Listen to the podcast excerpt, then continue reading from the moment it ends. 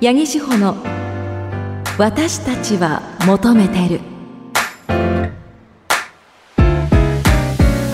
こんばんは。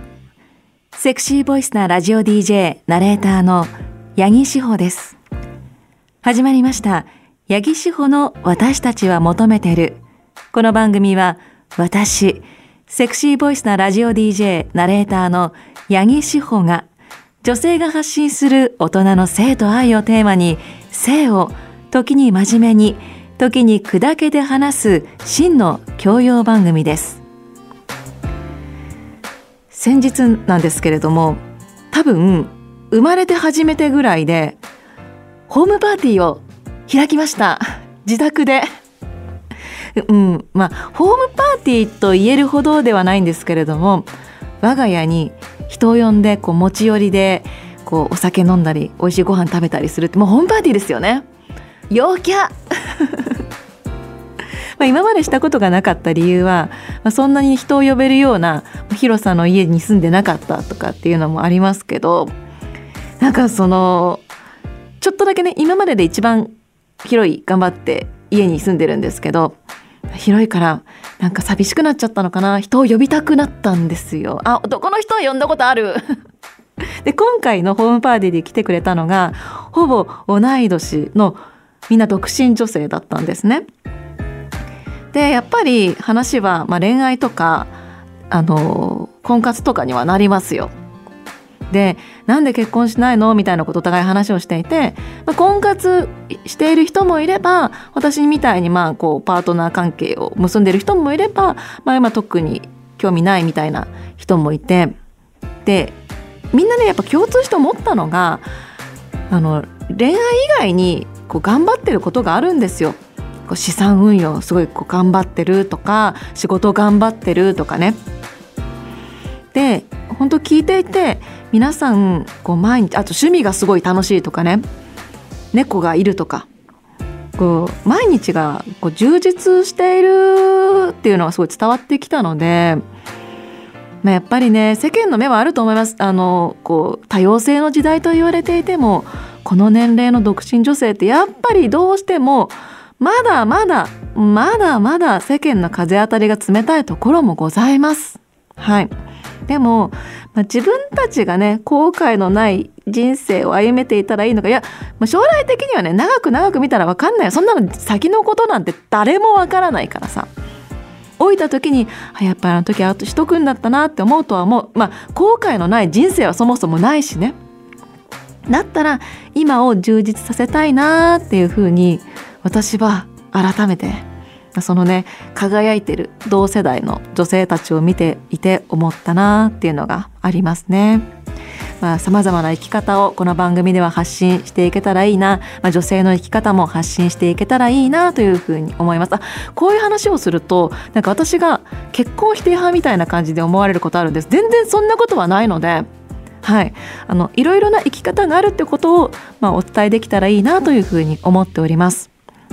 さてこの番組では皆さんからのメッセージを募集しています。番組へのご意見ご感想何でも結構ですメッセージは CBC ラジオ八木志保の私たちは求めているのホームページにアクセスして番組メールフォームからお送りください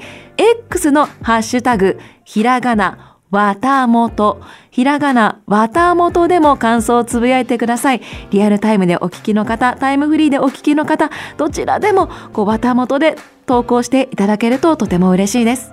それでは CBC ラジオ、八木志保の私たちを求めている、この後10時30分までお付き合いください。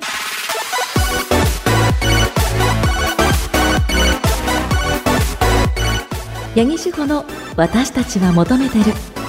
明日から自分らしい私たちに志保のお悩み相談室このコーナーはスマホでピルの相談診察処方を受けられるスマルナの提供でお送りします志保のお悩み相談室リスナーの皆さんからの女性の体や性に関する相談ごとに私、八木志保が正面から向き合うコーナーです。女性からはもちろん、男性からの奥様や娘さんに関する相談も募集しています。今週紹介するのはこちら。愛知県安城市。数学好きだけどやる気出ないさん。16歳の高校生です。はいありがとうございます。やっぱりね10代のカリスマなので先週判明した私10代のカリスマということが判明しましたので10代からのお悩みご紹介しましょう。僕は今高校1年生です。僕には今好きな女子がいますその人は同じクラスメイトで LINE もつながっています今年度中に告白したいと考えているんですが、ある日、その人が他の人と喋っている時にすれ違った際、彼氏がいるという肩書きは欲しいけど、私の私生活を邪魔されたくないという言葉が聞こえてきました。これってどういう意味なんでしょうか？また、告白する際の注意点などがあれば教えてほしいです。バレンタインデーが近いこの時期の、この時期ならではのメッセージ。今年度中ということは3月までに高校1年生のうちに告白したいということですね。ちょっと焦っちゃうね。いや彼女の一言。彼氏がいるという肩書きは欲しいけど私の私生活を邪魔されたくない。まあそのままだと思うんですがやっぱりこの年齢になってくると周りがポツポツ彼氏ができ始める。でも自分はできていない。周りの目が気になってしまって彼氏がいない私っていうのはいけてないのかなダメなのかなって考えちゃう部分って絶対あると思うんですそれ男女関係なく。だから彼氏がいる肩書きは欲しい。でも心の底から誰か好きな人がいるわけでもないし欲しいとも思ってないっていうことだと思うんですよ。でまあちょっとわかんないけどもしかしたらこのえー、数学くん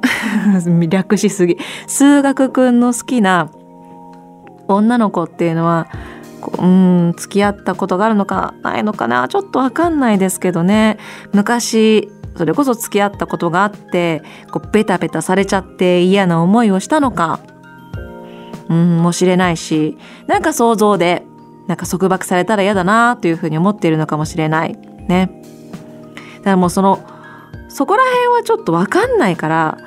もう体当たりするしかないんだよねだからもうね自分の思いをストレートにただただ好きですと伝えた方がいいと思いますで相手がねね認識ある LINE つながっているんだったらまああの直接会ってで周りに邪魔されないところでね告白するのがいいと思います。本当にストレートに好きですと。言うだけでいいと思う。なんか変にプレゼント渡すとかもいらないと思うしずっと前から気になってましたっていうね。好きですっていいと思うんだ。なんかあの友達でもいいから仲良くしてくださいとかでもね。あのこういきなり知らない人から肩トントン叩かれてあのラブレター渡されるとかはちょっと怖かったりするので女性は特にね。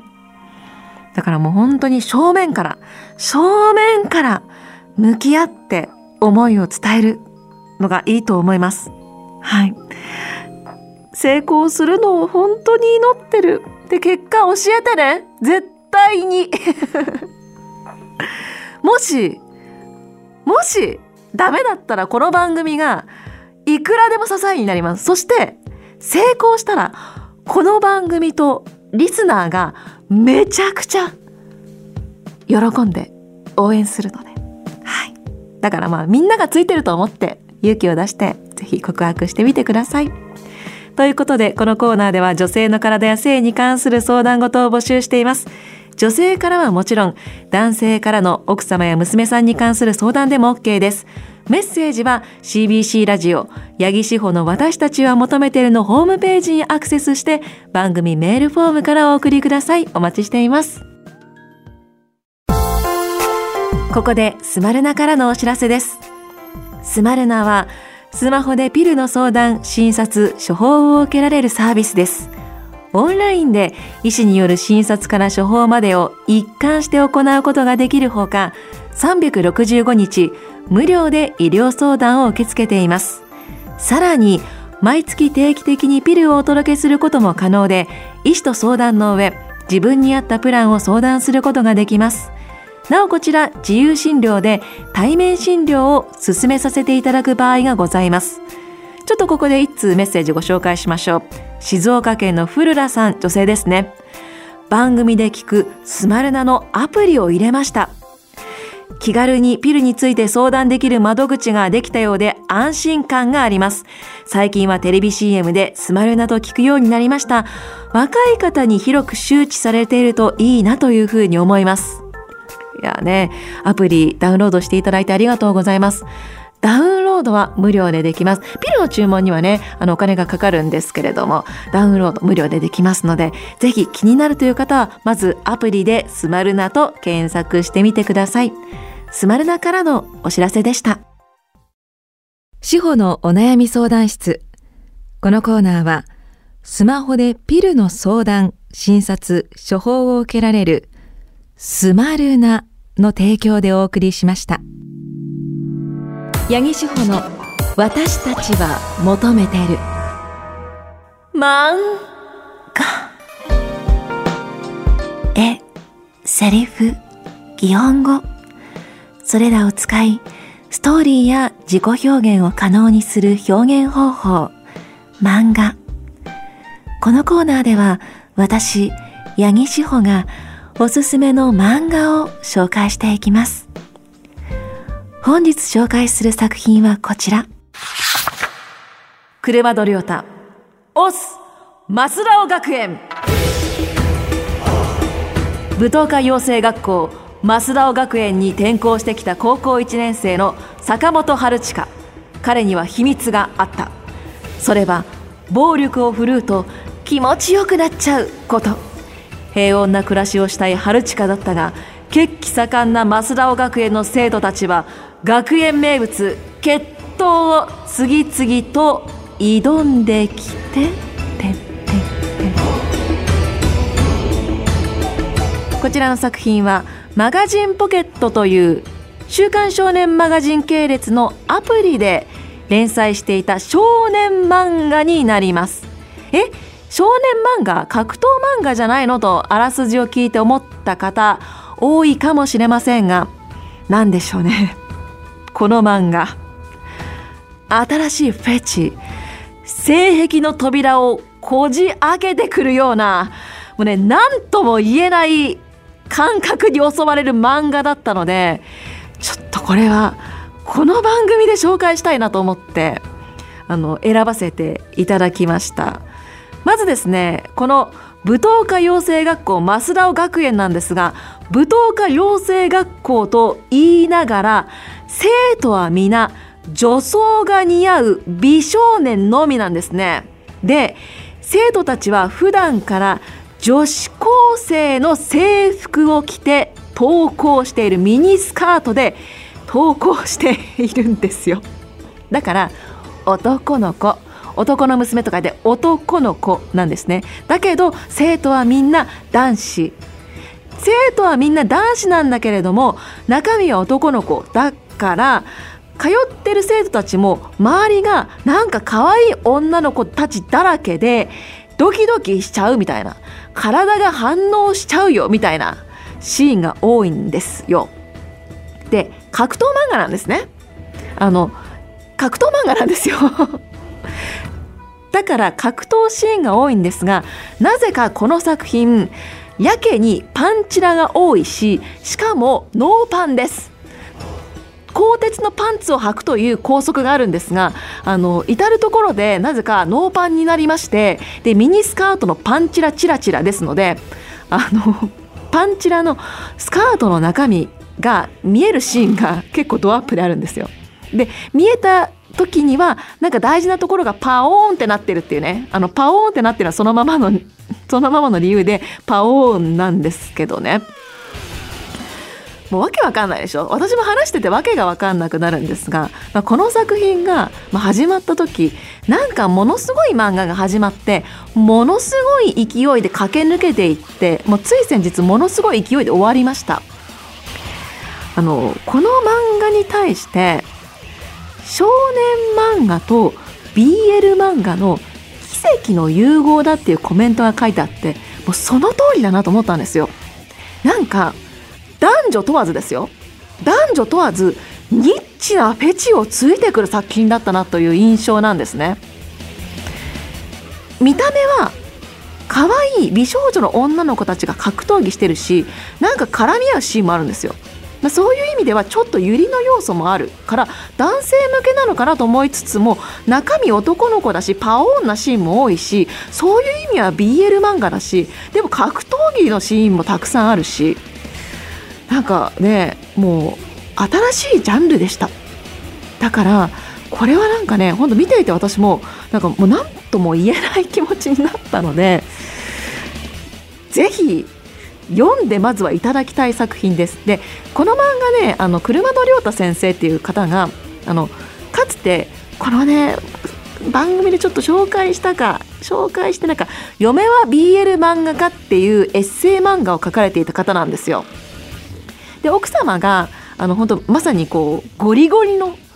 ゴリンゴリンのこう18金 BL を書いていてそのそんな奥様のこう日常を描いたコミックエッセイみたいのあの書かれていてだから多分ねちょっとこう奥様の影響もあってこう BL の要素とかをうまく取り入れつつ、まあ、少年漫画にも昇華していけたのかなというふうに感じましたあの人はね選ぶと思う 人は選ぶと思うんですけれどもなんかほんとこうね番組「フェチ」っていうコーナーもお届けしてるぐらいなのでなんか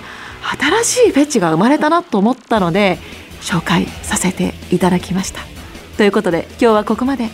次回はどんな作品を紹介するのかこうご期待。八木志保の「私たちは求めてる」メッセージ送ってくれないの？ひみちゅ人間生きていれば誰にも話せない秘密の一つや二つ持っているというもの。そんな皆さんが持っている小さな秘密や大きな秘密を吐き出してもらうコーナーとなっております。最近の私の秘密は男性向けのクリニックのテレビ CM で登場人物がタートルネックを着ていたのはあれはヒゲの脱毛をアピールしている CM だと思っていたことです。包茎手術の CM だということに気づいたのは最近でした。てな秘密。はい。紹介していきましょう。こちらは北陸の除草剤さん、石川県からね、ありがとうございます。私の秘密はやっぱり除草ですね。前にもメッセージくださいました。親、兄弟、職場、大半の友人に秘密にしています。最近その秘密を守るのがなかなか大変だと感じています。おしゃべりしていたら女性の化粧品の使い方や商品について詳しいことや銭湯でお風呂に入ろうとしたらブラの跡が少し残っていたりとか部屋や車の中にウィッグの長い髪が落ちているなどなど些細なことが糸口になってバレてしまうのではと注意しています。女性の影を周囲に感じさせないようにしていると浮気をしている男の気持ちはこんな感じなのかと思ってしまいます。それでもこの趣味は楽しくてストレスフリーでいられるのでやめられません。あと秘密にすることでより燃えています。これからも趣味と秘密を楽しんでいきます。これねよく聞くお話ですね。なんかあの、まあ、女装が趣味なんだけれども奥様に言えなくて。でもなんかこう奥様がこう車の中とかあの部屋を掃除していたら女物の化粧品とか長い髪が落ちていて浮気を疑われたっていうね。で結果を話していったら実は旦那さんにこう女装の趣味があったっていうことがバレるっていうのがね。そうですよね。家族にまあ言えないですよね。うん。こういうことって絶対無理してカミングアウトする必要もないと思うんですけどねやっぱりこうまだまだ理解がね及んでいないところもあるだろうしやっぱり偏見もあるだろうしね。こう女装してもしかしたら女性と溶け込むことによって何かやばいことをしようとしてるんじゃないかって実際そういう人もいるからさそういう人がいけないんだけどね。そういう人が絶対にいけないから純粋に女装したいっていう気持ちがある人を傷つけてる部分があると思うんですけど。そうね。だからでも秘密を守り抜くということは大変なことだと思うんですけれどもまあ理解の進むねこう秘密がもしバレた時にもこうなんか許してもらえる許容してもらえるような社会になればいいなというふうに願いますね。豚麺さん茨城県の方ありがとうございます最近テレビショッピングで筋膜リリースガンやバイブレーション機能付きのストレッチポールなどを売っているのがただ目につきます。私個人の感想なんですが、どうもセルフプレジャー目的で一定数購入している方もいるんじゃないかと思います。毎回見るたびに思ってしまいます。女性目線でもそのように連想するのではないでしょうか。素朴な疑問なのですが、こんな考えをしている私は心が汚れているのでしょうか。間違っていたらお叱りください。いや、あの、うーん、そう、筋膜リリースガンって私、あの、持ってないんですけど、試させていただいたことあるんです。結構強いですよね。バイブレーション機能のストレッチポール、わかりますけど、その、セルフプレジャーが目的じゃではないバイブレーション機能あるマッサージ機を